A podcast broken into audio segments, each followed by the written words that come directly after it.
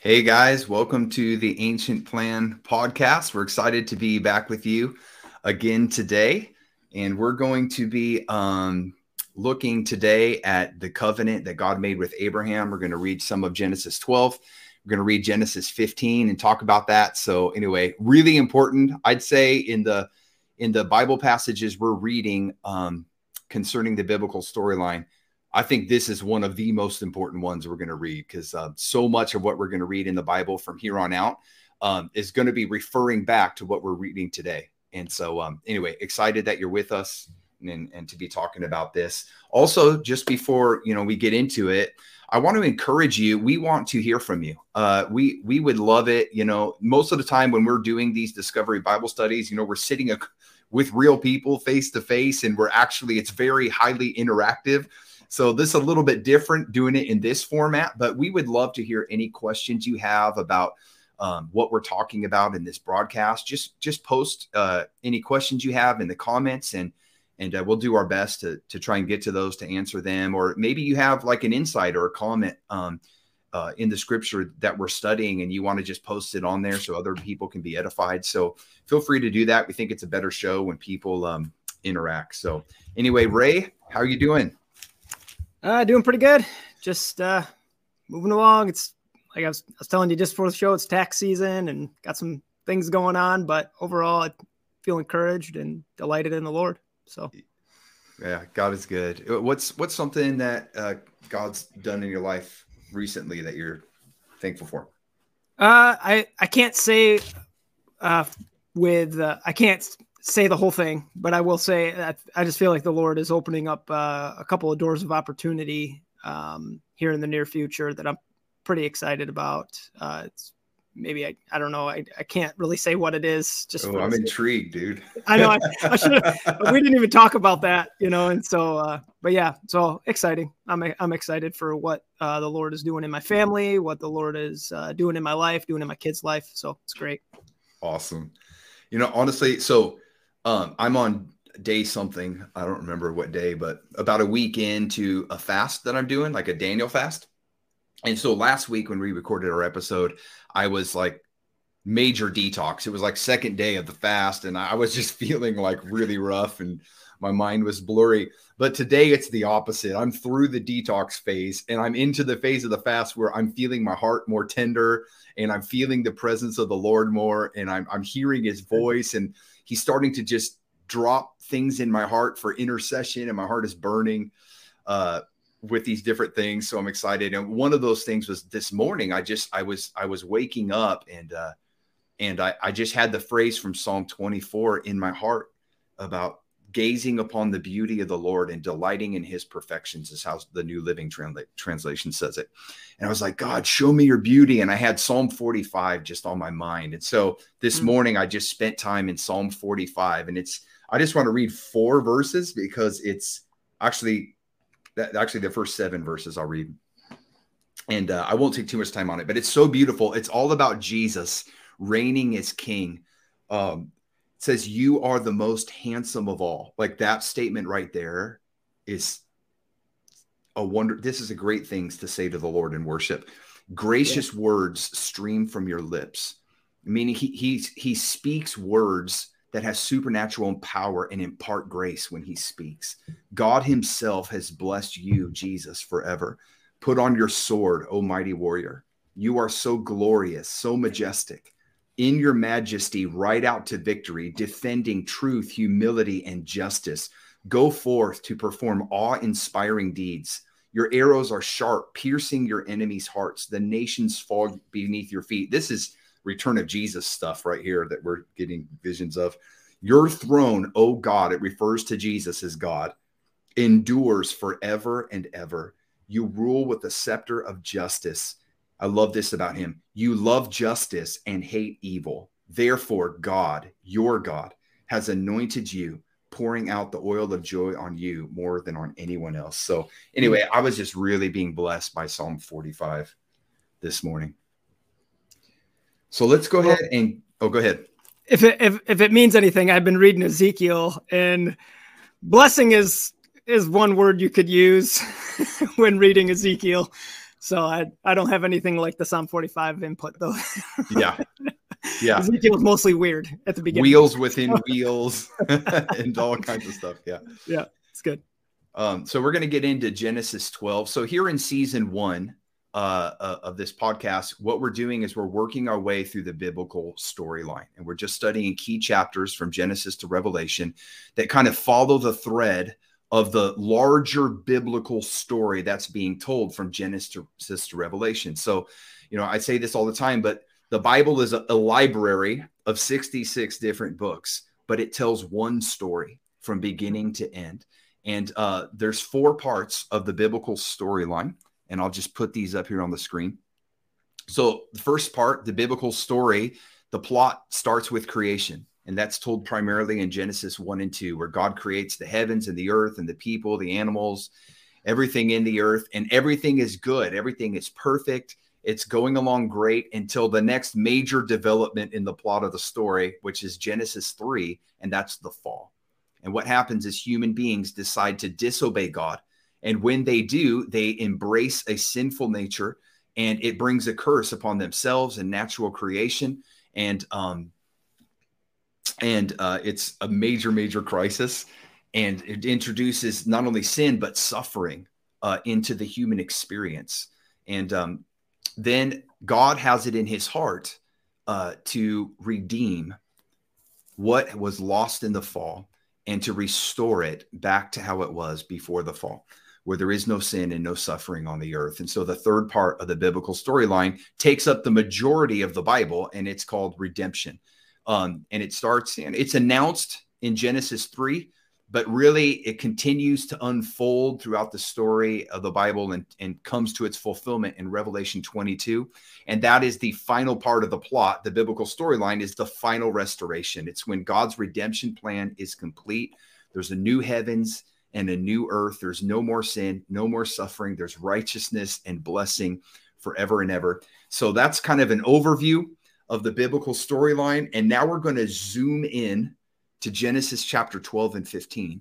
And we're looking, this is the redemption part of the storyline. And probably this is like, I, I kind of think of this as the first major installment of God's redemption plan uh, for people and for the earth. And it's the covenant that he makes with Abraham. So I'll go ahead and um, start reading that. You want to flip through those slides as I read here? You bet. the Lord had said to Abram, Leave your native country, your relatives, and your father's family, and go to the land that I will show you. I will make you into a great nation. I will bless you and make you famous, and you will be a blessing to others. I will bless those who bless you and curse those who treat you with contempt. All the families on earth will be blessed through you. So Abram departed as the Lord had instructed and Lot went with him. Abram was 75 years old when he left Haran. He took his wife Sarai, his nephew Lot, and all his wealth, his livestock, and all the people he had taken into his household at Haran, and headed for the land of Canaan. When they arrived in Canaan, Abram traveled through the land as far as Shechem. There he set a, up a camp beside the oak of Moreh. At that time, the area was inhabited by Canaanites. Then the Lord appeared to Abram and said, I will give this land to your descendants. And Abram built an altar there and dedicated it to the Lord who had appeared to him. After that, Abram traveled th- south and set up camp in the hill country with Bethel to the west and Ai to the east. There he built another altar and dedicated it to the Lord, and he worshiped the Lord. Then Abram continued traveling south by stages toward the Negev. So I'll just start off by asking you, Ray, and, we're going to read Genesis 15 in a bit, but I, I wanted to talk first about this chapter because this is really sets up Genesis 15. Um, wh- why is this passage of scripture so significant to the biblical story? Well, it's interesting because we're just coming out of the Tower of Babel, where Eh, and I'm sorry, my connection looked like it was like skipping in and out, so we were having a little bit of technical difficulty. But we just came out of uh, essentially the Tower of Babel and this the redefining of or the defining of the nations, and Abraham was actually down in Ur, which is like about 200 miles, I would say, uh, 200 miles south of Babylon. And so now he's going up to Haran, but he's being promised uh, this land here, which is, is, currently at the at the time is the land of the uh, Canaanites. And um, really, what this is going to do is set up. Sorry, this is going to set up the um, set up basically what the rest of the Bible is, is about in in the sense of what God is obligated to do based on the promise uh, that he makes uh, to Abraham. So everything that we read in the Bible from this point on is unto uh, this end. Um, mm-hmm. I would also say it's important to because we read we we read Bible typically even you know we read the Bible and we know it like we kind of know the story and so we kind of think of it as we know it right yeah and I would say if it's like some I, I always have to tell myself to read it like I'm reading it for the first time, especially when you're reading through Genesis. That's good. Because when when the seed is when the seed is introduced, we should be reading it like, oh, is this next character the seed? Right. Mm. So is, is Abraham the seed? Right. And so when you when you read it that way, you're you're still sticking with that that seed storyline. We're gonna find out really soon. Abraham gets disqualified from being the seed. But when you when you read it when you read it that way, it keeps you in the main thread of the storyline. That's cool. Yeah, this is so. This is significant. Honestly, as you keep reading the Bible from this point forward, they're going to refer back to the covenant that God makes with Abraham over and over again. I mean, even in the New Testament, they keep referring back to it over and over again. And uh, this is this is major. So I'm going to uh, answer this question by kind of answering and asking it a different way or asking another question. So I'm a Gentile. I assume you're a Gentile. Are you a Gentile, Ray? Yeah. Okay, I assume so. Actually, I do have some Jewish blood in me. I just found that out a few years ago. Wow. Um, yeah, like, you know, that's a side thing. It's, I was pretty excited when I found that out. You know what I mean? I mean, not that far away. Like my my my mom's grandparents were like Russian Jews that immigrated to the United States. So, wow. Yeah, but anyway, so but as a Gentile, why should I be cheering for God to fulfill his covenant promises to Israel? And, uh, you know, obviously we root for every nation, right? Like, you know, you, Rwanda or whatever people group live in Rwanda. You know, we love the people of Rwanda. So we're like, yeah, whatever promises you have for those people, God, fulfill it. We, we love them. We want them to be blessed. But these promises that God makes to Abraham, or you, I'm going to say Israel uh, as well, um, are they're bigger than that because these promises when they get fulfilled they affect all of us. So the context of this covenant that god's making with abraham is that every ethnic group on earth is a slave to sin and all of natural creation is suffering because of it. We see all that in genesis 3 and God wants to redeem every people group on earth, not just Israel, but every people group on earth. He wants to redeem and put, he wants to put a redemption plan in place to restore all things. And so God's plan to, re, to redeem all people, it's installed through a series of strategic covenants that are unveiled throughout the Bible. And the first major covenant is this covenant with Abraham, the Abrahamic covenant. The next one, which we'll read later, is the Mosaic covenant. Then there's the Davidic covenant. And finally, there's the new covenant. And these four covenants form the, the infrastructure through which God's master plan to restore all things is put into effect. And the covenant that God makes with Abraham is the first of these redemptive covenants. And it is actually the foundation that the other three covenants are built upon. So, so that's why this is important. You know, the it, if you care about your sins being forgiven, if you care about having eternal life, if you care about the whole earth being liberated from sin and suffering and the curse, then you have to care deeply about God's covenant with Abraham that is described in Genesis 12 and 15. I, I, think of it like this, you know, what what are the things that we hope for as a lover of Jesus in the United States of America, where I live, you know, what we long for Jesus to return. We long for no more, for the earth to be liberated from sin, for the curse to be lifted off. We, we, we, we long not to have to endure the struggle anymore. Like that um those things are all contingent. None of those will happen unless God fulfills the promises he made to Abraham and his descendants, known as Israel. So I like to illustrate it like this. Imagine I I was a super wealthy billionaire and I came up to you and I said, um, hey, you know what? I like you. I'm going to give you $5 billion a month for the rest of your life. You would be like, woohoo, yes, like you're so good. Thank you so much. I received that promise and and and I trust you that you're faithful and you're going to give me my 5 billion dollars a month. And then I and then I turn to the person next to you and I say, "I love you too." And I say, "Now here's how it's going to work. This person next to you, I'm going to give them 10 billion dollars every single month. And the way you're going to get your 5 billion a month is there I'm going to make them give 5 billion of what I give them to you. So that way hmm. both of you get the 5 billion and you're not going to receive your promise unless they get their promise. And that is how God has purposely set it up with Israel and the Gentiles. It's like he's looking at the Gentiles and he's like, "Hey, you know, the the church, he's like, you're not going to get into the fullness of the promises that you're hoping for in the new covenant until I fulfill all of my promises that I made to Israel in the Abrahamic covenant, but of course also, you know, the Mosaic, the Davidic, you know, yeah. those things as well. And so that's why as Gentiles, we need to be, I think God did that on purpose because he wants us to care intensely and to pray for Israel because what they're going to go through, and we'll get into this later, what they're going to go through between now and the fulfillment of their promises. They're going to go through J- the time of Jacob's trouble, and um, it's going to be intense. And they're going to need us, Gentile believers, who are going to be loving them, praying for them, preaching the gospel to them, um, standing with the Lord, contending for the fulfillment of their promises.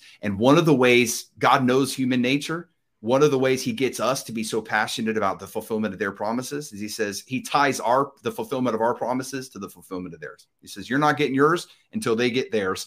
And so all of a sudden yeah. it's like okay, now I care very intensely about Israel getting their promises fulfilled. So what do I have to do, Lord, to partner with you to see that happen?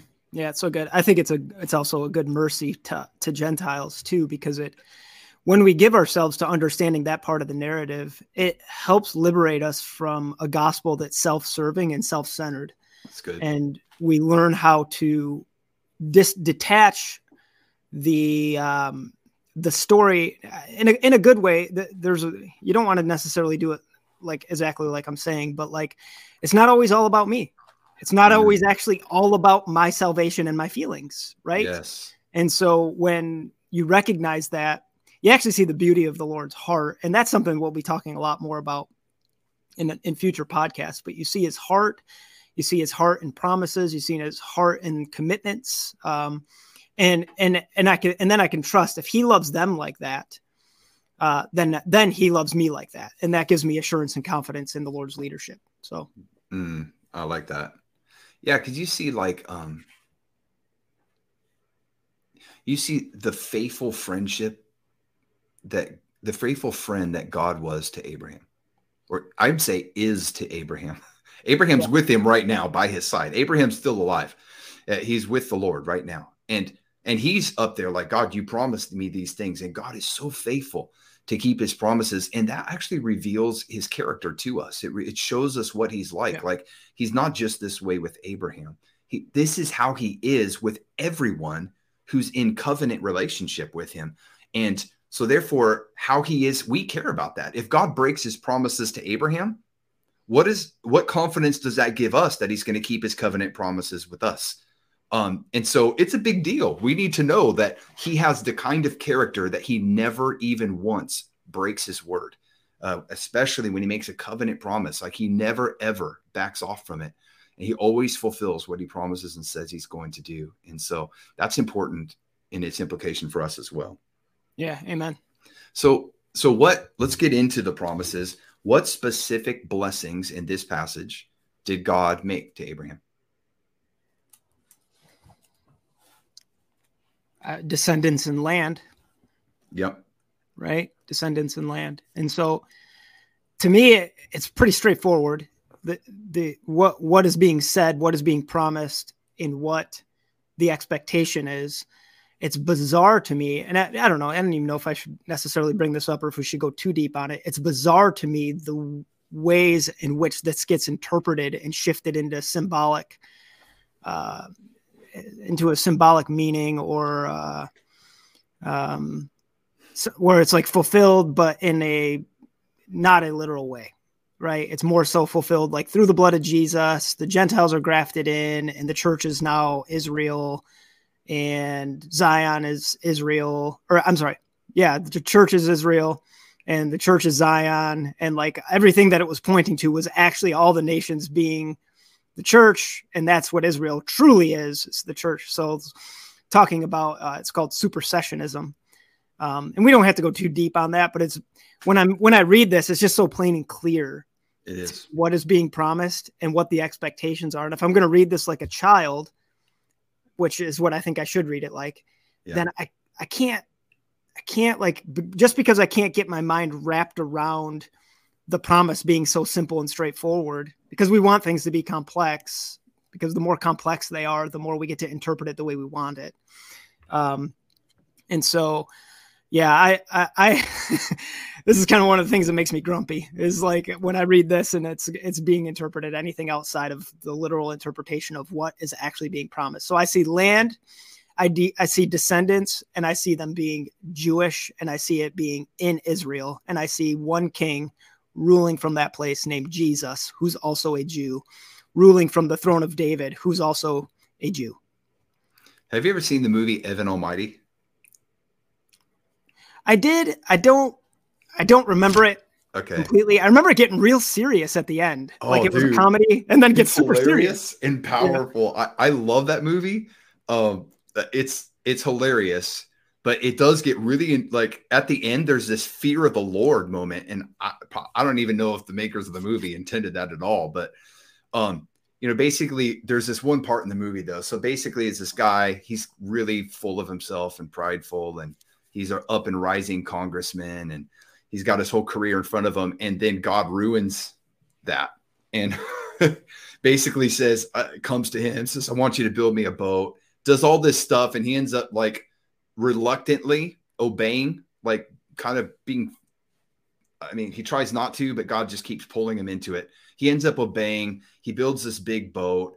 He ends up losing his job basically. Gets kicked out of his job. He, he's humiliated in front of the nation i mean he's lost his reputation he he almost lost his family except god intervened so his family actually ended up closer in the end but then they're on this boat and the whole time like the the crux of it is like it's to rain and there's to be a flood and he literally builds an ark like a huge ark and all these animals are on it god brings all these animals and God says it's to rain, right? There's been a drought and there's to be a flood. And everybody's like, like, how is it going to be a flood? You know, it's just, it's, it's not even raining. And it, God told him it's going to be on this day. And so he's on the boat. All the news media is gathered around the boat and they're all watching. He looks like an idiot, right? Looks like a complete fool. And then he's like, God, would you let it rain? Please, you said it was going to rain, right? And then his wife goes, uh, This is ties into what you just said. This is where I was getting to his wife makes this comment. She goes, Well, maybe God didn't mean a literal flood. Maybe he meant it was symbolic, like a flood of love was going to come or something like that. Yeah. And and then he and then he there's this hilarious line. And right then he gets this super serious look on his face and he goes, If that is true, I am going to be so ticked off. he says a different word. My wife yeah. and I, we laugh hysterically at that part because we get it. Like whenever yeah. the Lord has spoken a promise to you and you've you've you've made costly decisions and it's cost you to stand on that word that he's going to fulfill that promise. And then after all that you've gone through, if at the end it's like, oh, never mind, I didn't really mean it like that. It's just right. this symbolic little trite thing. And you're like, really? Like, right. like I and I, I I I could imagine Abraham right now standing before the Lord if God was like, you know, Abraham, you know how you left your father's house and you basically lived as a nomad your entire life, and everything that you went through. You know, I'm uh I'm not really going to let your descendants live in that land forever. Like I actually said, uh, it was symbolic, you know. Yeah. I'm not really going to bless all nations of the earth through your offspring. It was just symbolic, you know. I'm not really going to if it, if that is true, um honestly, because the language is so clear and it's so plain. And here's the deal, it's not just here. This covenant throughout Genesis, it's repeated over and over and over. And because yeah. he wants not only Abraham, but the next generation, he re- God appears to Isaac and says, Hey, this is the deal I have with your father Abraham, therefore with you. This is, and he repeats it. Then he does it to Jacob, and he goes on and on throughout the Bible because he, he wants it to be clear. The descendants of Abraham through Isaac and Jacob, known as Israel, they are going to live physically, live in this piece of real estate in the Middle East. Uh, at this time it was where the Canaanites lived, but God actually defined the boundaries of this land as well uh, in the Bible. But it's actually a much bigger area than the current state of Israel today. Right. Um, you know where it's at. It's it's way bigger than that. But um, they're going to live in it forever when all is said and done it's going to be descendants of Abraham that will live on that piece of real estate forever. And God's like, hey, you know, like he owns the whole earth. Like the earth is the Lord's and the fullness thereof and all its people. He can do whatever he wants to do with his with his land. He can give it to whoever he wants. And he's like, you know, it, this piece of real estate, I own it all, but this little this spot right here, it's designated mm-hmm. eternally to Abraham and his descendants through Jacob. They're going to live in this land forever, and it's it's an eternal covenant that God makes. So it's important to to know that too. This wasn't a temporary blessing. He makes it very clear, even in uh, chapter 13. He says, "I'm giving it to you and your descendants as a permanent possession." It's an eternal covenant yeah. that God makes. Yeah, it's good. Yeah, and and even so, even moving forward, thrusting it into the New Testament. When you know the the disciples ask, "Is this the time that you're going to restore the kingdom?" Jesus doesn't say like, "Don't like, hey, don't you know like i'm reinterpreting what you think the kingdom is? Like i'm that's a i'm reinterpreting it now. It's symbolic now. He he never does that. He right. actually just says you're it's not it's not your interpretation of the kingdom isn't wrong. Your timing is wrong. And that's what he's he tells them. So he doesn't and that's paul good. never does that too. It never comes out like so i don't i mean i do know why the the, the theological ideas exist to turn it into a symbolic kingdom a symbolic kind of they would actually say it's it's even far more complicated than that. They wouldn't even use the word symbolic. They would say it was always literal. It was just literal in this way. And so um but it, Paul never ever like shifts expectations in all of his in his epistles, and you don't see that in Peter and James. It's always like the kingdom coming in the future. Jesus is going to return, and when he does, it's going to be like this, which was the same expectation right? In the Old Testament, it was like, oh, there's a kingdom coming and it's going to rule all the nations. So you read like Zechariah 12 through 14, you read the last five chapters of the book of Isaiah, um, Isaiah chapter 11, Isaiah chapter 2. It's like that expectation never shifts. And so there's no reason for us to ever shift it. The problem is, is that it doesn't, it's not self centered. It's not, it, it doesn't center, the story doesn't center on me and what how I filter the world, right? And so it yeah, it, it comes point. down to one nation, and that's a, that is a hard thing. It's almost like, hey, you want to be a believer, and you're evangelizing and you're discipling. You want to be a believer, like yeah. And they're like, you want to know Jesus? Yeah. Hey, you want the Holy Spirit? Yeah. You want to get baptized? Yeah. Like those are pretty easier ideas to digest because they're a little bit more centered on the the one person. But then when you start like unpacking, like, hey, do you know that Jesus is Jewish? Mm-hmm. Like, yeah. And do you know like he's gonna rule on the throne of David? Yeah. It's like you're pulling out this heavy bag and you're like, okay, like you've bought in, like you're you're giving your life to him, but like now you need to know what he's about. And like then that's when you start pulling things out of the bag that are like, this is this is a little bit weird to my my human experience. But weird or not, it doesn't matter how weird it is. We just get, give ourselves to it. That's so. so good. I love that point because God has a salvation plan. It's not revolving around us. Yeah. Like he has a plan. He's put it into place. And the first major installment of his plan is is Genesis 12 and 15. It's the covenant with Abraham. Yeah. And um and we are uh, grafted into it. We're included. He said, I'm going to let you, I'm doing some, I'm building something amazing. I'm going to restore the whole earth. It's going to be glorious. I have a way that I'm doing it. I, you know, I have this plan in place and he's including us. He's inviting us. Would you like to be a part of the wonderful thing that I'm building called the kingdom right. of God and the restoration of all things? But we come into the plan he's already building. It's, it's not, um, you know, we're, yeah, we're grafted in yeah. to that plan. It doesn't revolve around us. And I think that's important. I, I, and it is, I, I can see how, you know, theologians for many years, because for almost 2000 years, Jewish people, they weren't living in the land. Uh, there was no nation of Israel. So all, you know, a lot of theologians at that time, they're like, hmm, what do we do with these promises? Uh, they must be symbolic, right? And so they they kind of just trying to explain it. Then all of a sudden 1948 happens and there is a state of Israel. There is a nation of Israel again. They have a government again.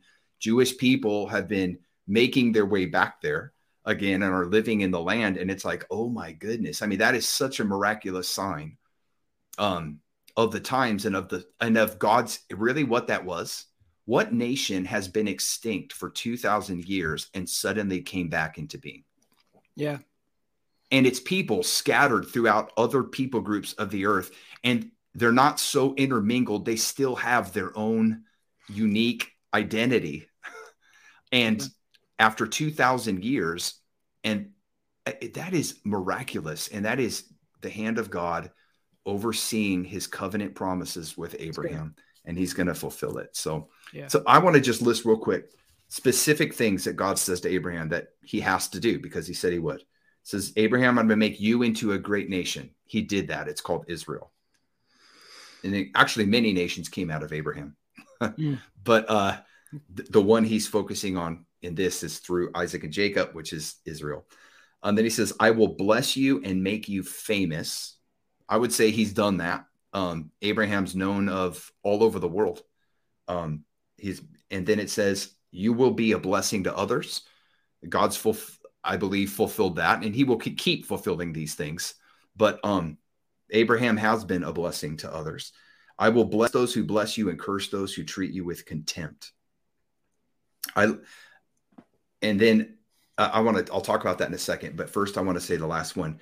And all the families on earth will be blessed through you. Mm.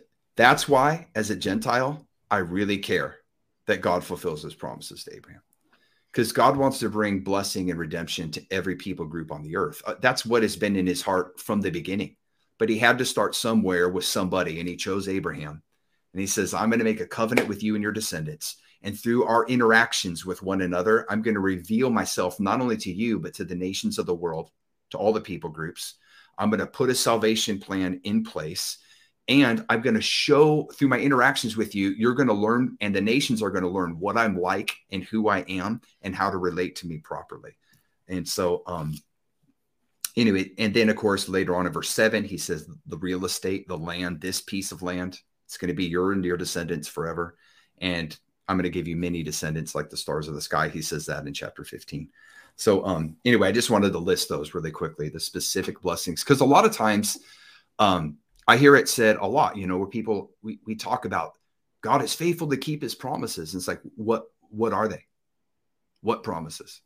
Um, God keeps his promises to Abraham. And it's like, well, what are they? And, and you know, they, they're specific promises. You can measure whether he kept his word or didn't keep his word. I mean, they're very specific. And uh, God is going to fulfill literally every promise he made to Abraham. So, what's the one thing that God told Abraham to do or Abram, he's called in this passage.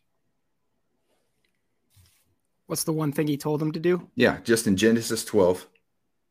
God said, I'm going to do all this, right? A ton of different things. But in this passage, he only really told him one thing initially. This is all I need you to do. You do this, and then I'll take care of I'll bless you in all these other ways. I'm I don't know. okay. I'll give you a hint. It's in verse one. Oh. I will, do not be afraid. Is that it? No. No, I'm sorry. I'm in the wrong. I got. I'm on the wrong page here. Oh, I was going to guess that, but that would have been a guess, and so it wouldn't have been fair Yeah. to, to leave native co- country and relatives, father's family, and go to the land that I show you, which is uh, uh, starts with an H, hmm Hebron, Hebron. Yes. Yep. That's it. Yeah. So what I find interesting about that is like it, God, um, God was like, Abraham, here's, I, I got one command for you. There is no Mosaic law yet. There's all Abraham knows. He's had this encounter with God. God showed himself to him and said, I got one thing I want you to do. If you do that one thing, I'll do all this for you. And Abraham obeyed that one thing. And it, but it was costly. He had to leave his father's house, everything that he was familiar with, and just said, Go to the place I will show you. Didn't even tell him where it was. Yeah. Just start going. I- I'll let you know as you go. I'll let you know when you're there, which he does later on. But Abraham obeyed. Just and and I think this is a key point. This is how God credited to him as righteousness. Yeah. And he didn't even have all the commandments. He didn't have all the knowledge of the how to live a holy life. Nothing. All he knew though, but what God is looking for is he he walked in obedience to the measure of light that he was given. He was given one command, go do this. And Abraham did it with all his heart and he never went back. He stayed steady. He persevered in obeying the one thing that God told him to do. Later, God would tell him other things and he always obeyed, you know, when God told him those things. Mm. But but what God is looking for from those he's in covenant relationship with, that's it right there.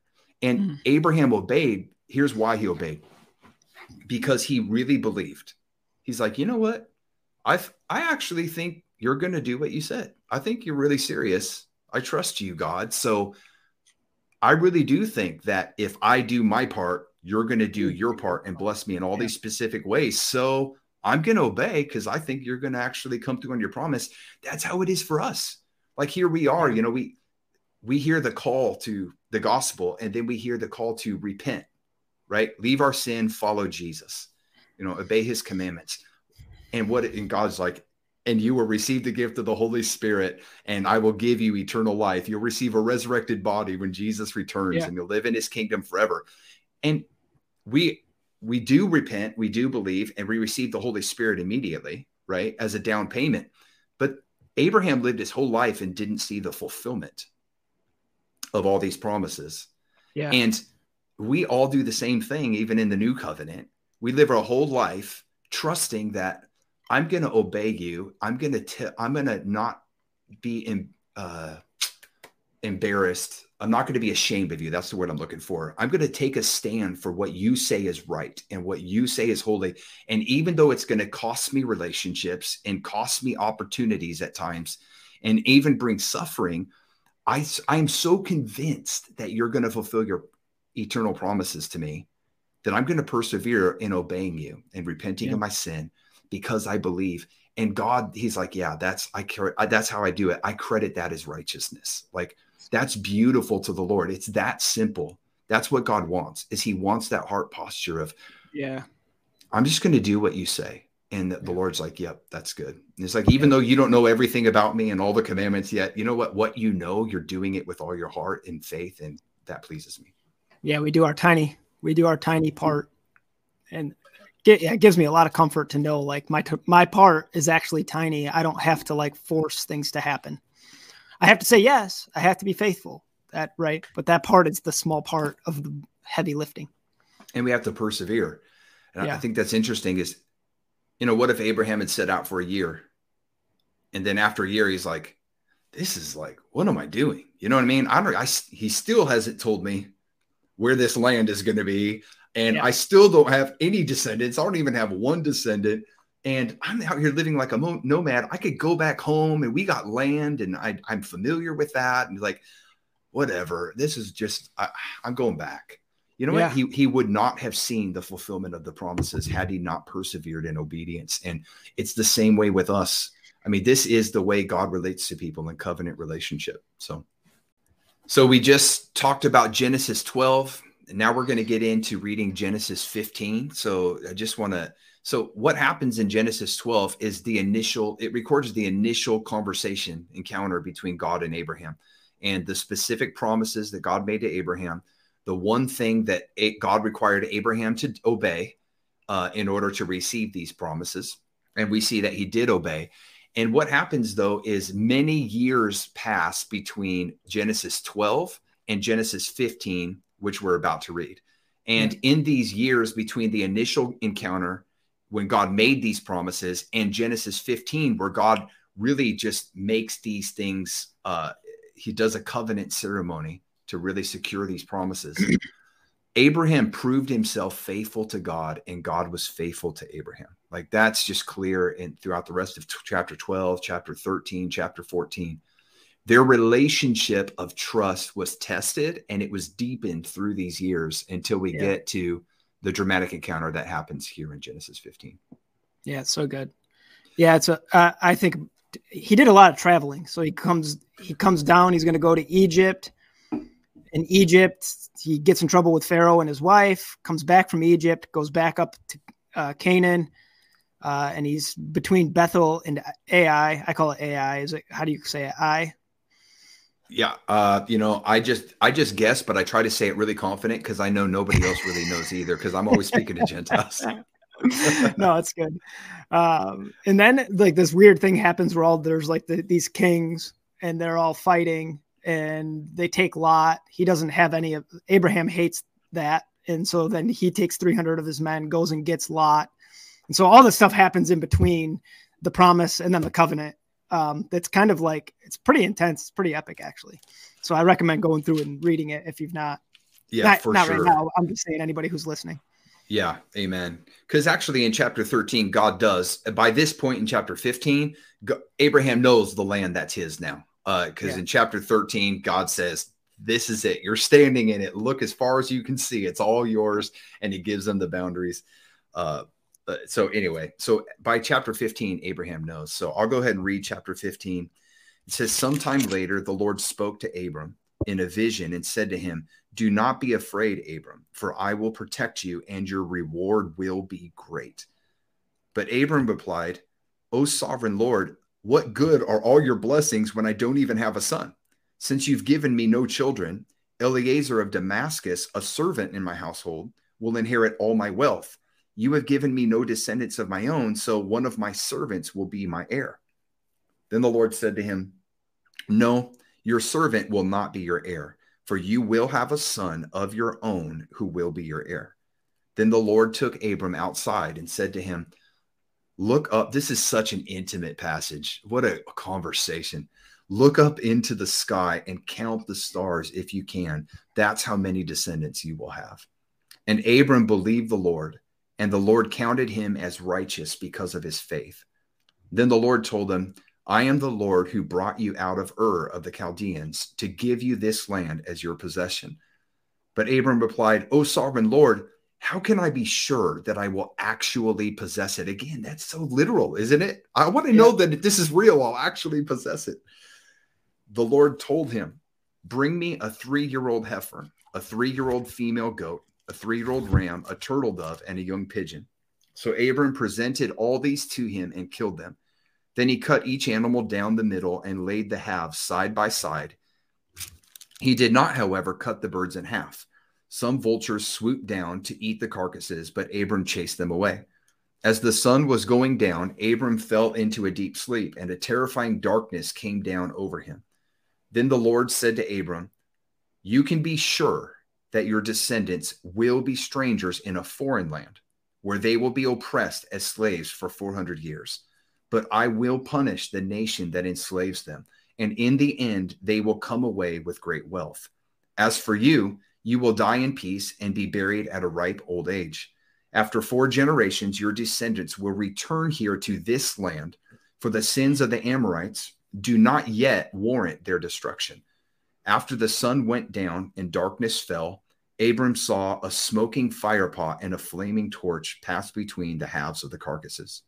So the Lord made a covenant with Abram that day and said, I will I have I have given this land to your descendants, all the way from the border of Egypt to the great Euphrates River, the land now occupied by the Kenites, Kenizzites, Kadmonites, Hittites, Perizzites, Rephites, Amorites, Canaanites, Girgashites, and Jebusites.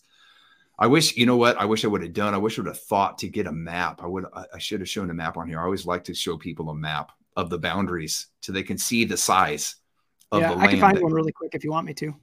Yeah, that'd be awesome. So just while you're doing that, I'll just uh, uh, I'll just talk about some of the things that stand out to me in this story. Um, uh, the first thing is I really enjoy the heartfelt um, interaction, just the honest, heartfelt interaction between God and Abraham um, in this passage. I, I, love watching the way they relate to one another, uh, the friendship that has developed of trust uh, between them. Um, and I love that God initiates the covenant to bolster Abram's faith, in, in specifically in response to his question in verse eight. So twice here, at first it starts off where God makes a promise, and God Abraham's like, "Thanks, God. You know that's that's really awesome."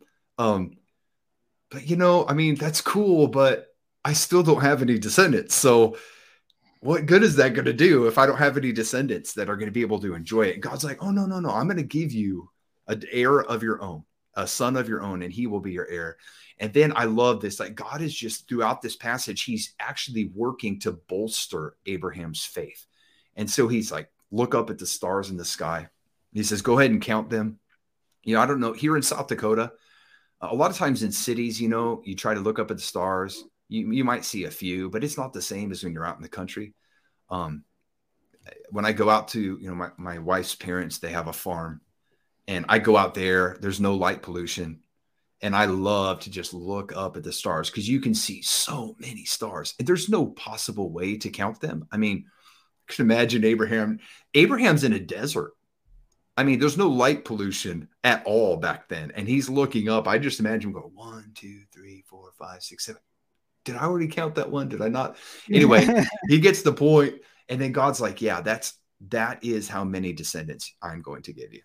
And. Abraham's just like, wow. And he believed God. And then, then, then God says, yeah, and I'm also going to give you um, this land as the your the possession of your descendants. And then Abraham's like, okay, God, I believe you, but how can I really be certain that we're actually going to really possess it? Again, it's a literal promise. And um, and then I love God's response. God's like, here's how you can be certain. I'm gonna initiate and enter into a covenant with you. And this covenant is the significance of this covenant.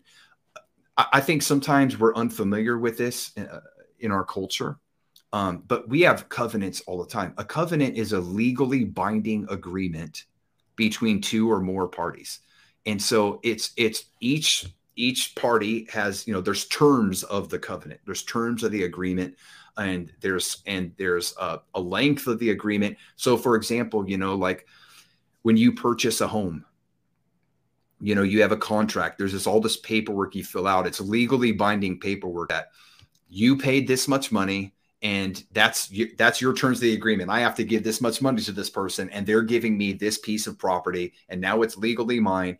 And this is a covenant that's a covenant. And both parties have to keep their side of the agreement or it falls apart. And god initiates it's god's idea it's not abraham's idea.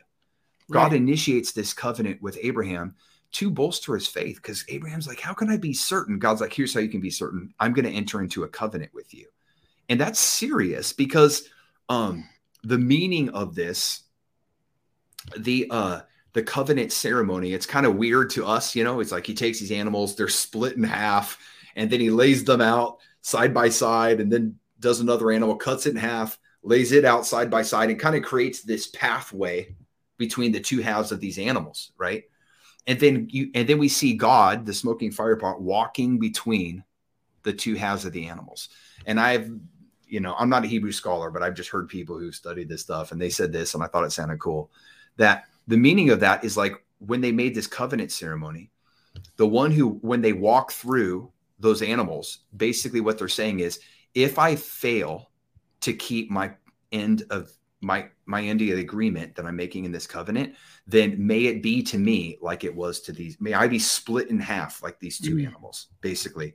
And and for God to say, I just see the humility of God and the way he's going out of his way to, in a sense, without compromising himself at all, come down to our level and relate to us.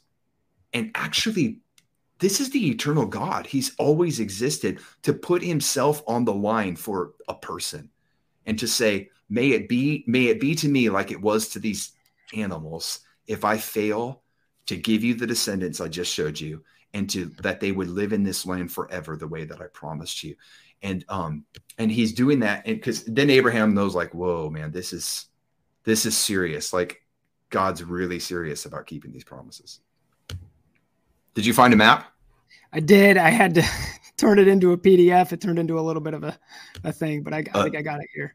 Do you got it? Is it ready to put up, or do you want me to? Uh, it's not. I'm uploading it right now. So, no but all that is it. Those are really good points because it it really sets up uh, the commitment that the Lord has to to not only Abraham but to um, to restore the the just to restore the kingdom through Israel but also graft the nations in. Because when you think about the Tower of Babel, you have these people who you have all, all this people that are all doing one thing collectively.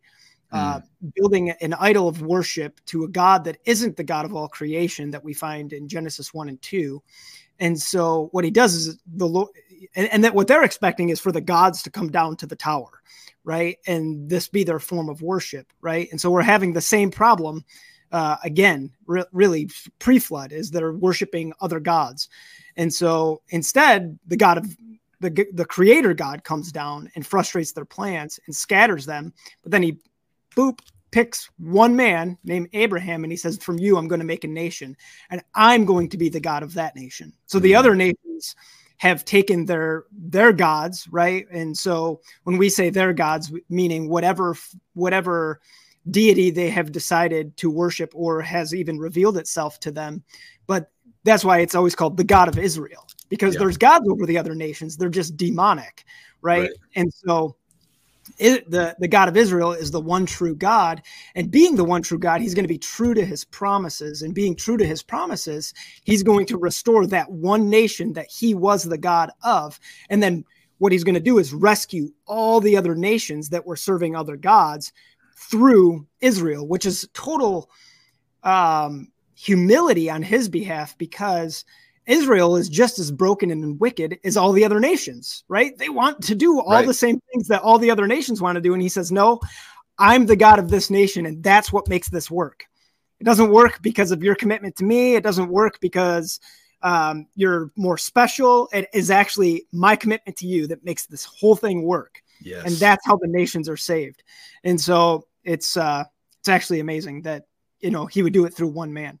And so you, wow. you even see it. Where was where was Abraham? He was in Ur. Where's Ur? It's by Babylon. Uh, then he's called the Haran, which is up north of Israel, and then comes down through Israel, goes to Egypt, comes back to Israel. Um, here's that map. Oh, sweet. So that so that is you know the a map of the land that God promised to Abraham. And when he kind of defines the, the boundaries of it here in chapter 15. Um, so that's huge. So right, you know, the current state of Israel is, I'm assuming that's the yellow area, number two. The yellow area. Yeah, this is a pretty modern, modern map. Okay. So that, so it's super tiny now, but, but they only are, are possessing currently a sliver of the entirety of the land that's actually theirs by covenant with God yeah. who owns it all. And of course, there, you know, uh, there is a contention and there will be an escalating contention more and more as we lead up to the return of Jesus over Israel's, you know, the, the nations who are not serving Yahweh, who are not serving the yeah. Lord. Uh, they they don't want Israel to have that land. They want the land for themselves. And uh, but those of us, even Gentile, non-Jewish followers of Jesus, we're like, no, this is his salvation plan he promised that to Abraham. That's theirs. And so we want to uh, stand with them in prayer and agreement. And the most important thing, it's not a, for me, I, I, I stand with Israel to be in that land and I pray for them. Uh, I don't, I don't just do it like it's not a political issue to me. Right, not at all. To me, it's about hey, the, the God I serve. This is His salvation plan. This is what He said. Therefore, this is how it is. So let it be according to your words. You know, to me, it's about Amen. standing with Jesus. Yeah, I'm not.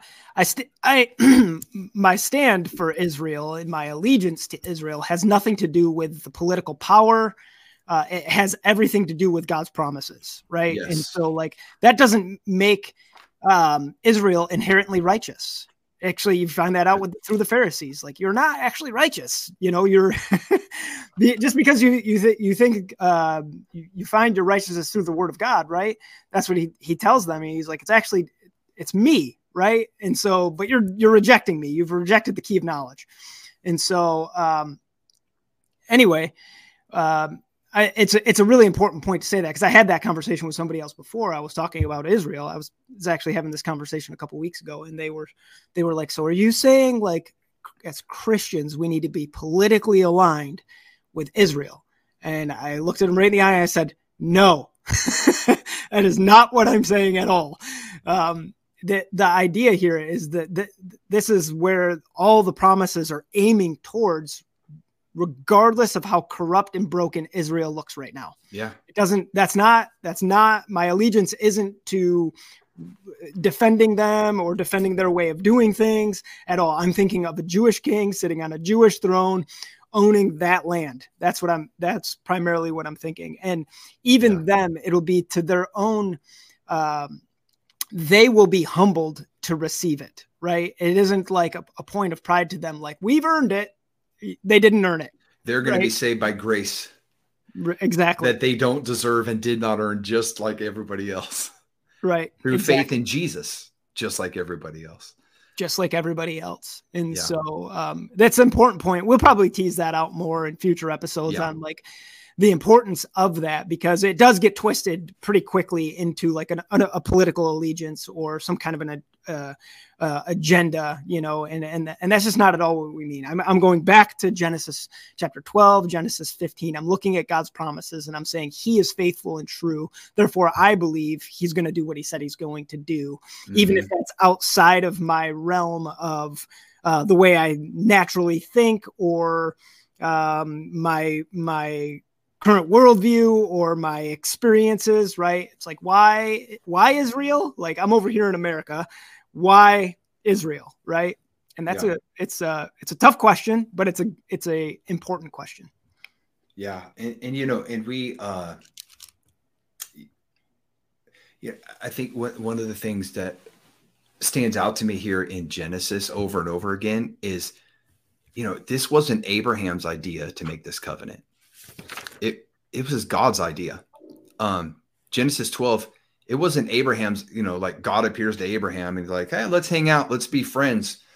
Then it wasn't Abraham saying, like, well, okay, why don't we do this? Like, why don't you give me one thing to do? I'll do it. And then you just bless me a bunch of ways. And okay, it wasn't like that. God completely in his sovereignty, he has a plan and he initiated this. He initiated even this covenant with Abraham. This wasn't Abraham going like, hey god i want you to um, make it official. Oh, let's have it a ceremony a covenant ceremony. Really make it official. Like that was god's idea. And and here's the, the thing behind that is this god is not doing this for for human beings. He isn't doing this because somebody's holding it holding him at gunpoint and twisting his arm to doing something that he's reluctant to even want to do. It's like, no, he wants to do this. This brings him pleasure. And I think of Ephesians 1, where Paul talks about how he adopted us uh, through Jesus Christ as sons and made us holy. And he chose us before the creation of the world. And then it says he adopted us as his sons through Jesus Christ. And then it says, this is what he wanted to do. And it gave him great pleasure. And it's, I love that about the Lord. It's like, God, you're doing all this for people. You're putting this plan into place because you want to do it, because it brings you pleasure to redeem us, and because you want to live uh, with your people forever and ever and ever. So this whole salvation thing is is God's idea. Mm. Um, one thing I, I wanted to just point out also that actually a couple things in this passage. I I love how God tells him in verse 12, um, yeah, your descendants are going to be oppressed as slaves in a foreign land for over 400 years. I, I just think that's so cool. Like in the moment where he's like, look up at the stars. It's like this epic encounter. Like it, it feels really good, right? Like, oh, I'm gonna have all these descendants and I'm gonna give them this land. But just so you know, they're gonna be slaves for over 400 years in a foreign land. And then I will bring them back to this land that I promised you, and they'll occupy it and um, possess it yeah. forever. And God actually explains his reasoning for that. Um, in verse 16, he says, For the sins of the Amorites do not yet warrant their destruction. You know, because mm-hmm. there's hmm. people living there already that God's allowed to live there. And um, and God's like, yeah, when you come into the land, you're going to be like taking it by force, by war. You're going to be wiping these people out, killing them.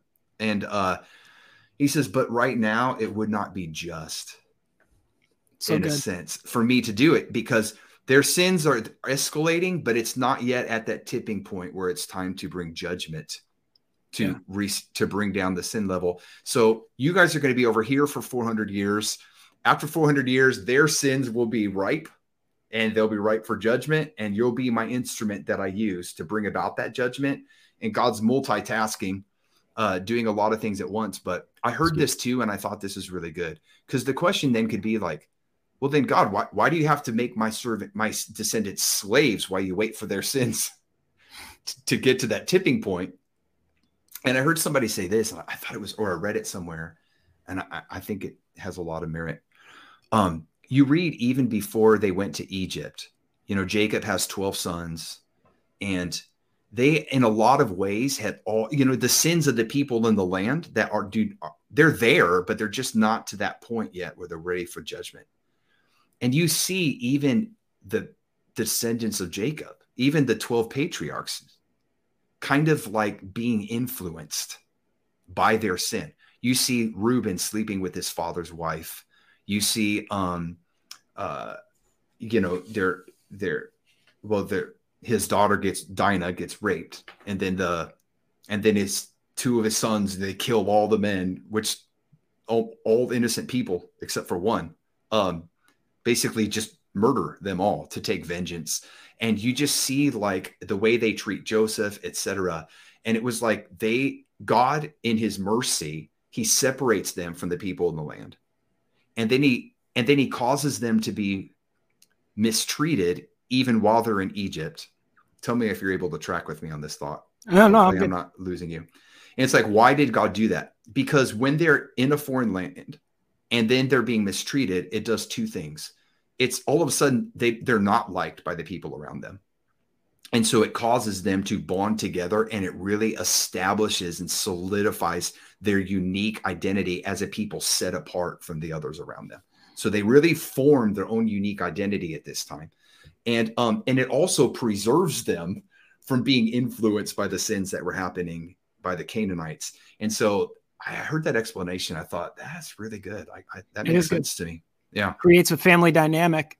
And I would I would add to it that the Lord had Egypt's judgment in mind as well. You know, I mean, you look at the ten plagues, and so um, good point. You think you think uh, the Lord is also using Israel or going to be Israel as a uh, instrument of judgment, right?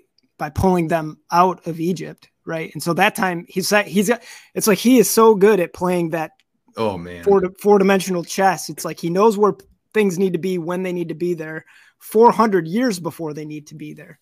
So you got to remember, all of these other oh, nations man. are worshiping other gods. They're worshiping a, a, a god other than um, the God who who's who we get the testimony of in Genesis one and two.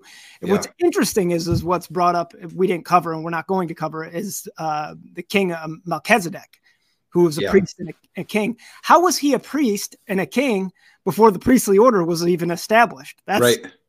pretty some pretty amazing stuff right there. It is, yeah, you know? that's good.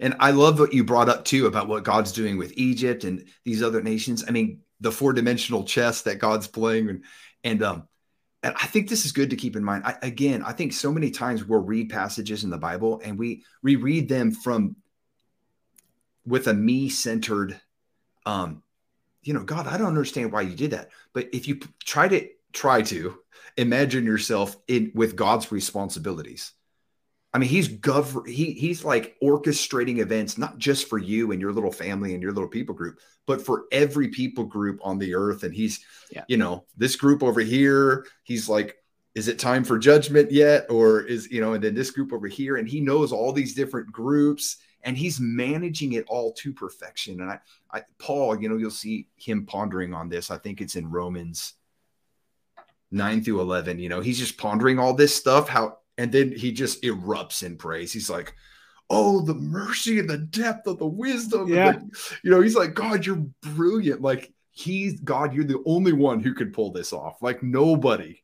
could perfectly manage the situation. The, the way you do. It's it, without compromising anyone's free will. Um, you execute, you, you, you release your judgments in the perfect time to release mercy and to restrain sin in the earth while building your salvation plan and yeah it's mind-boggling it's and, the glory of god in the meantime while he's doing all of that he's also holding nature together by his power the sun rises by his power the moon is in the skies light Amen. and power it's not just there he's doing it wow. so it's like come on That's so good. All powerful. He's amazing. Yeah. Well, let's go. Let's go through. Um, unless you do you have anything else you want to point out, or we'll go get nope, into nope. the Discovery Bible Study questions. Yeah, let's do it. So, uh, yeah, what did you what do you like about this story? Uh, I, the main thing is the promises of God and His commitment to fulfill them. Um, if I could trust what He's going to do with Abraham, um, that he said he's going to do it. I could trust him with my life, regardless of how much the story makes sense to me. Right. Um, and two, like it's interesting when you read it, it's kind of got a little bit of a Daniel vibe because he says in 400, you know, for 400 years, this is going to happen. It's almost like prophetic. He's like, it's like a prophetic word. You know, it's, it reads like Daniel, which obviously Daniel is not for another 1400 years after this, but um, it's it's he's like telling him like what's going to happen. The question to me is is like why would that information even be relevant to abraham? Like just tell me what's going to happen in my life. Don't tell me about 400 years in the future right? Which is oftentimes a lot of what the symbolic the uh, people that want to interpret things symbolically is is more like well, why is it even important to talk about the return of jesus if it's not in my lifetime or it's you know it's it, it's not um, you know, you take uh, what Jesus says in Matthew 24. It says, well, it doesn't really make sense to like take Jesus, what Jesus says in Matthew 24 and project it out 2000 years. Why would he even say that? It's not relevant to the disciples, but that's how the prophetic nature of the scriptures work is they, they shoot into the future to provide hope for the present. Yeah. Um, and so I, I just think that that's really important to the story. That's good.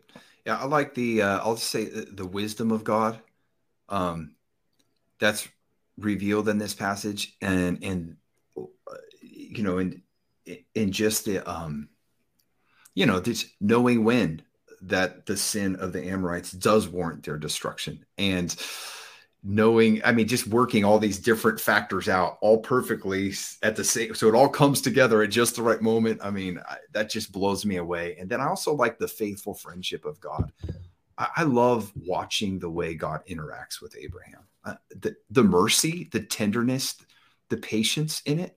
I mean, he's not mad at Abraham. He's like, how can I be sure that I'll actually possess it? Because he knows Abraham's not like in unbelief. Like Abraham's in the act of obedience, and he has been for years at this point. God's like, no, no, no. He's Abraham's all in. It's okay for you to ask that question.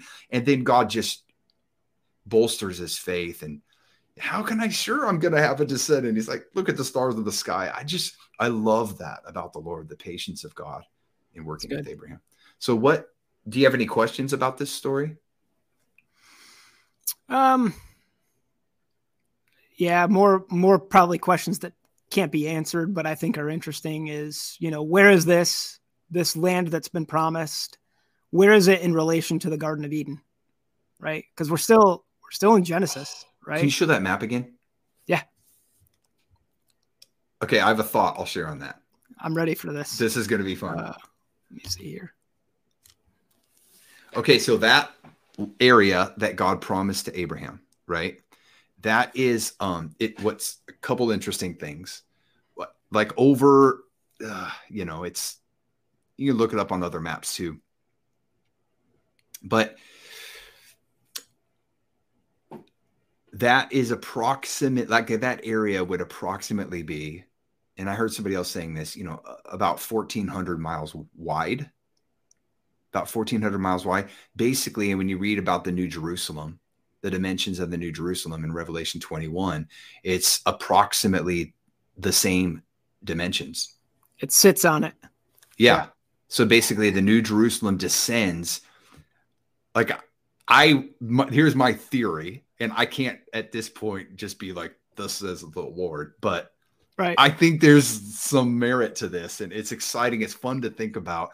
I, I think that promised land is going to be the where the new Jerusalem rests. Um, yeah. And and where the, the throne of Jesus will be Jerusalem. And um, yeah. you know, from there. So anyway, I I think that's a fun thought. And here's another fun thought that I don't know what I wonder about this. I read something about this. When you read the dimensions of the garden or, or, the description of the Garden of Eden, I think it's in Genesis 2. You know, it talks about the the the Tigris and the Euphrates River, which is like anyway, it it look like I wonder if the Garden of Eden was the same land. Like when you, you mean the same shape? Yeah. With with the seas and the oceans and everything? Yeah, I mean, I don't know all that. I just know like when it talks about, I'd have to look at it, Genesis 2, but it talks about the Euphrates and the Tigris River, which is basically over on the eastern boundary of this yeah. land, is kind of that river runs along yeah. there. I'm wondering if it would be interesting to me if Eden was this plot of land. And then now this is promised in the covenant as the, the first major installment of God's redemption plan, the promise that – uh, you're going to live in this land forever. And then the New Jerusalem is about the same size, and we know it's coming down right here in this area. I wonder if all of it syncs up in the end, if it will. Um, so it, we'll it would make sense to me. To, it would make sense to my mind that, that that's just how the Lord operates. Like I would think that. Yeah. I can't say for sure, but it's it's it's meant. I do think to capture capture our holy imagination and to hmm. to just um to meditate on it and just think about the goodness of God, you know, worship him, you know, one way or another, that is going to be glorified. That that piece right. of land is going to yeah. be glorified. Yes. And it has intense purpose and it has a link to Eden. That that those things I think we can guarantee.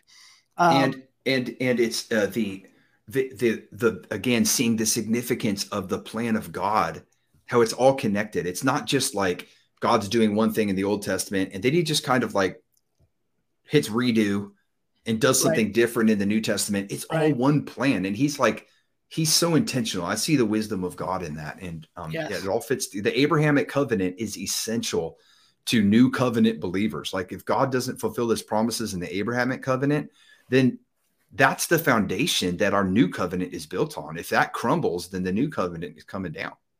Yes. Anyway, cool. So um, what what do you learn about God in this passage? That he is he is in, intensely committed uh, to his purposes in Genesis one and two. Uh, that he's intensely committed to the nations, hmm. and that he he alone is the one with the power to make that happen. Yet he involves us so that we are a part of his story, and that's the inclusion of Abraham um, he you know he involves Abraham to get humanity involved in the redemptive story. So yeah, I, would, and, I, would, say his faithfulness. Amen. And and I, I, I like what you said about the other nations too, because that's an important part. You got like God's doing this covenant with Abraham, but the whole time he has all the people groups on earth in his mind. Yeah. Like he knows, like this is yeah. step one. This is phase one of a plan that when all the phases are put in place, it's gonna it, it's gonna bring salvation to all the nations and all the people groups. And so, and God told that to Abraham, says through your nation, uh, your your offspring, all nations will be blessed.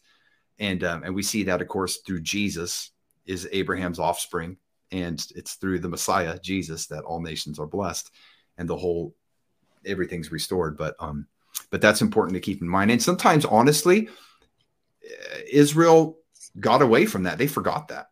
You know, they kind of got this. We're God's special people throughout their history, and God's hand of favor is on us, which is true. But they forgot that. Eh, yeah, He chose you out of all the sinners. Um, he chose you, and He made a covenant with you, and um, because He loves all people as well, and He wants to give grace yeah. to all, and He's going to use you as a servant, servant leadership uh, to bring blessing to all nations. And, and sometimes, the, you know, they would forget that part, which is easy to do. We can all do that. And I think yeah. new covenant believers uh, make the same mistake when all of a sudden it's all about us and God's done with Israel. God's like, no, don't forget, you were grafted into their tree. Um, and Paul makes that point clear in uh, Romans chapter 9 through 11. But it's good. Yeah. Uh, yeah. So what I learned about God is he works with people um, to accomplish his purposes um, on the earth and through and here's through initiating covenant relationships. And you know we talked about the biblical story and part three is the redemption plan right? And you can like what is the redemption plan? You can follow the redemption plan follow the trail of the major covenants throughout the bible. And this is the first one the abrahamic covenant then we'll talk about the mosaic covenant the davidic covenant finally the new covenant. But um that you put all those together and you're and each one builds upon the other and you you see a, a, a complete picture of god's plan to restore all things um, but he works with people through covenant um, also he requires us to uphold our end of the covenant by obeying him and trusting him to keep his promises even when we don't see them fulfilled hmm. so what do you learn about people from this passage um the, the Lord doesn't really require very much from us to be a part of his promises.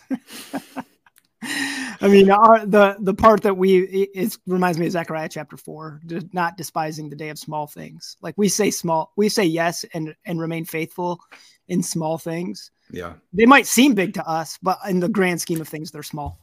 Um, and the Lord does the heavy lifting. And so I think with people, it's it's all about um, saying yes to the small thing that's in front of us and that God yeah. honors it. Yeah, that's so good. Amen. You know what God told me? Like when I got saved, uh, I mean, I had this encounter with God. I'm like, yes, Jesus, I love you. I'll follow you.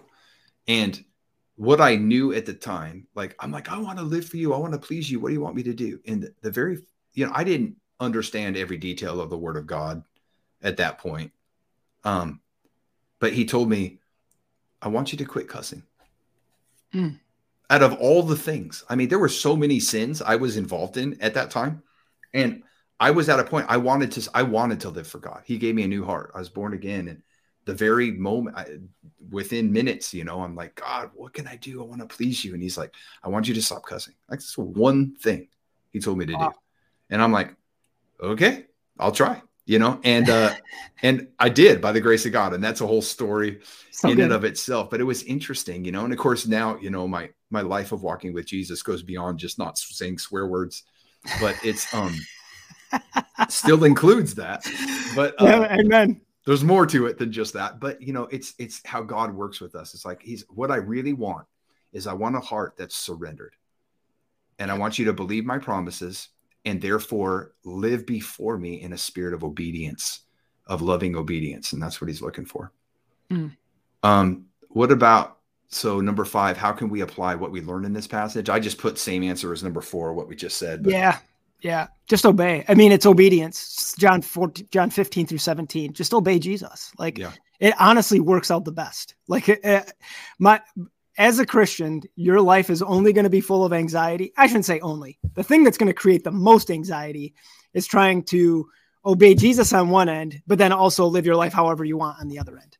It just right. creates a, a, tension and an anxiety. So just obey him in the simple things. If he says go here, go there. If he says stop cussing, stop cussing. Yeah. If he says spend time in prayer, spend time in prayer. If he says read a book of the Bible, read a book of the Bible do what he says to do. He's le- he's got the best path for you. It might be boring sometimes. It's not always exciting, but when you do it, your heart ends up full. The awesome thing about what he told you about cussing, which I think is a, a pretty blanket conviction. I think every Christian should probably right. I agree. But it set you up to to have the overflow of your heart be what God wants to speak instead of what was already in your heart, right? It's like those cuss words being in our heart. Um, he's cleaning your heart, really. You yeah. Know? Even he cleans our mouth to, cl- to cleanse our heart. And so that's good. Touch the cold of my lips, Isaiah. You know, it's I'm a man of unclean lips. The real issue is, is I'm a man of an unclean heart. And so, Amen. Um, yeah. So I, lo- I love that. So obey Jesus. Just obey yes. him. Amen. so so I want to I want to make sure before before we wrap up this chapter, I want to tie it in to the larger biblical storyline and the return of Jesus. How does this covenant with Abraham in Genesis 15 how does it relate to that return of Jesus and the larger biblical story? Uh, so I'll, I'll go on a, s- small tangent here, and I'm not going to really back it up with any Bible verses. So, okay. uh, actually, let's pull the map back up. Oh, okay. Yeah, if you don't mind. Sorry. Yeah. Oops, sorry. I wish I could. Uh, I could click on the map while it was on there. You can just go uh, right here. Add to stream. Got it. Um, so what the Bible actually promotes, you see it here, starts in Isaiah 63. Jesus is coming back for this land. This is ultimately his land, right? Mm-hmm. And so, but it says in Isaiah 63, it says, Who is this that comes up out of Edom in crimson gardens from Bozrah? So that area is right here. It's under Israel. It's down here, like the southern border of what they have marked uh, as the promised land. Mm-hmm. So Isaiah says Jesus is actually going to walk up through that area, through the Jordan, um, and t- to the wine press. Right? It says, "Why are your Why are your garments red?" Right? And so you you got to link this now forward to the Book of Revelation. But he's going to come through. This is the way I see it. If you put all this together with like Zechariah 14, he's going to come up through that area and then he's going to come around the Jordan, and then he's going to split the Mount of Olives. And when he splits the Mount of Olives, he's going to walk into Jerusalem through, I think it's the Eastern Gate, which right now it's it's actually been blocked up. It's cemented up. Uh, uh, yeah, Tsar in the 1500s, I think he blocked it up because of the prophecies about the Messiah coming through. He's like, I'll, I'll block it. wow. As though that's going to work. Yeah. Right. And so, um, so if you put all the, the verses together, Zechariah 14, I'm sorry, Zechariah 12, uh, Isaiah 63, uh, Jesus is coming back from for this land. And when he does, make no mistake, it will be in judgment and it will be in, in opposition to the prideful kings that don't want to give this land up. Um, so that's the practical application to how this applies to Jesus's return. The land is his. He is eventually coming for it and he will take possession. Yes, amen. And I was just going to say that too. When Jesus returns um, to rule all the nations, you know, his the whole earth is the Lord's. He's going to his kingdom will encompass every people group, every yeah. land, the whole planet. Um, but his capital will be set up in the city of Jerusalem, which is in the land that God promised to Abraham. And of course, Jesus, and of course, all nations will be blessed. I mean, they're going to rejoice under Jesus' leadership. I mean, the, you read the, the prophecies in the Bible that talk about the emotional reactions of the earth uh, to the leadership of Jesus when he's here ruling. It's like there's joy that, you know, there's, uh, it's, it's awesome. They're all going to be blessed through Jesus' leadership which actually Jesus is a descendant of Abraham. And that prophecy of all nations are going to be blessed through your offspring. You know, I think it's interesting in Genesis 3:15, God tells God announces to Satan, you know, to to to to the serpent. He says um he says, "Yeah, uh, one of Eve's offspring is going to crush your head." And he's basically the one who's going to restore all things. And then now we see it's like it's narrowed down the the redemptive storyline. It's like, okay, like uh, who's who, you know, who's it going to be? Where's he going to come from? And God tells Abraham, it's one of yours. Mm. One through your offspring, all nations will be blessed. And so when Jesus returns, all nations are going to be blessed. It's going to actually fulfill that prophecy as well. And then um, you know, again, just what I wanted to just say this as followers of Jesus, as, as like I mentioned before, we relate to God in the same way that Abraham related to God in sense of um, we live by f- faith that he's going to fulfill all the promises he's made to us. And the promises are much bigger than just like, I mean, I love the the I call the little promises. I love that like I'm God bless my family that we would all be close and love Jesus. That's good. But those aren't the big promises for the whole earth that God's making to Abraham. Uh, there's the big promises, and uh, that every believer needs to be tapped into and anchoring our faith into like yes lord fulfill these promises. And we live by faith that he's going to fulfill these promises and we we obey what he tells we obey his commandments um while we wait for the return of the lord. And you know i think it's interesting and we'll talk about this when we get to it but the lord's supper on the night jesus was betrayed he actually talks about his second coming at the lord's supper mm. um he says this is my body takes the bread. This is my body. It's broken for you. This is the blood. This is my blood that takes the wine. And he says, um, which is poured out the, the blood of the covenant, which is it's it's my blood, which is the blood of the covenant by which our sins are forgiven, right? And then he says this, I tell you the truth, I will not eat this, I will not drink of this again until I do it with you in my kingdom. Wow. And basically, what he says, it's the Maranatha message. It's the you're getting into my kingdom through my blood, and we're celebrating that. But every time we take the Lord's Supper as new covenant believers, is I think it's brilliant that this was instituted in the early church where they not everybody had Bibles like we do in America today. So they're gathering together, and every time they celebrate the Lord's Supper, and they're remembering this is what our life is built upon. Like he came, he died, the son of Abraham. He died, and by his blood we're forgiven and we have this relationship but there's a day coming where we're going to eat the supper again and celebrate this face to face with jesus around the table with all of his covenant people throughout the ages at the wedding supper of the lamb and it's going to be fulfilled and we're going to look around and we're going to see the restoration of all things and we're going to be in the land that god promised to abraham looking at the son of abraham reigning as messiah all nations seated at the table. And um and we'll be worshiping him and thanking you it's man we're looking at you and it's by your blood that we're even get to be here and experience all this. And he's like yeah i told you. I'm gonna we're gonna celebrate it again and it's gonna be epic. And again it all ties in to the promises that god gave to abraham so good yeah so all right anything else you want to say or should we get into the outro stuff um i'm good okay cool well, guys, um, thank you so much for listening. And I want to encourage you to to go start your own discovery Bible study. You know, you can take those discovery Bible study questions. Actually, I'll put those up on the screen. Oh, add to stream.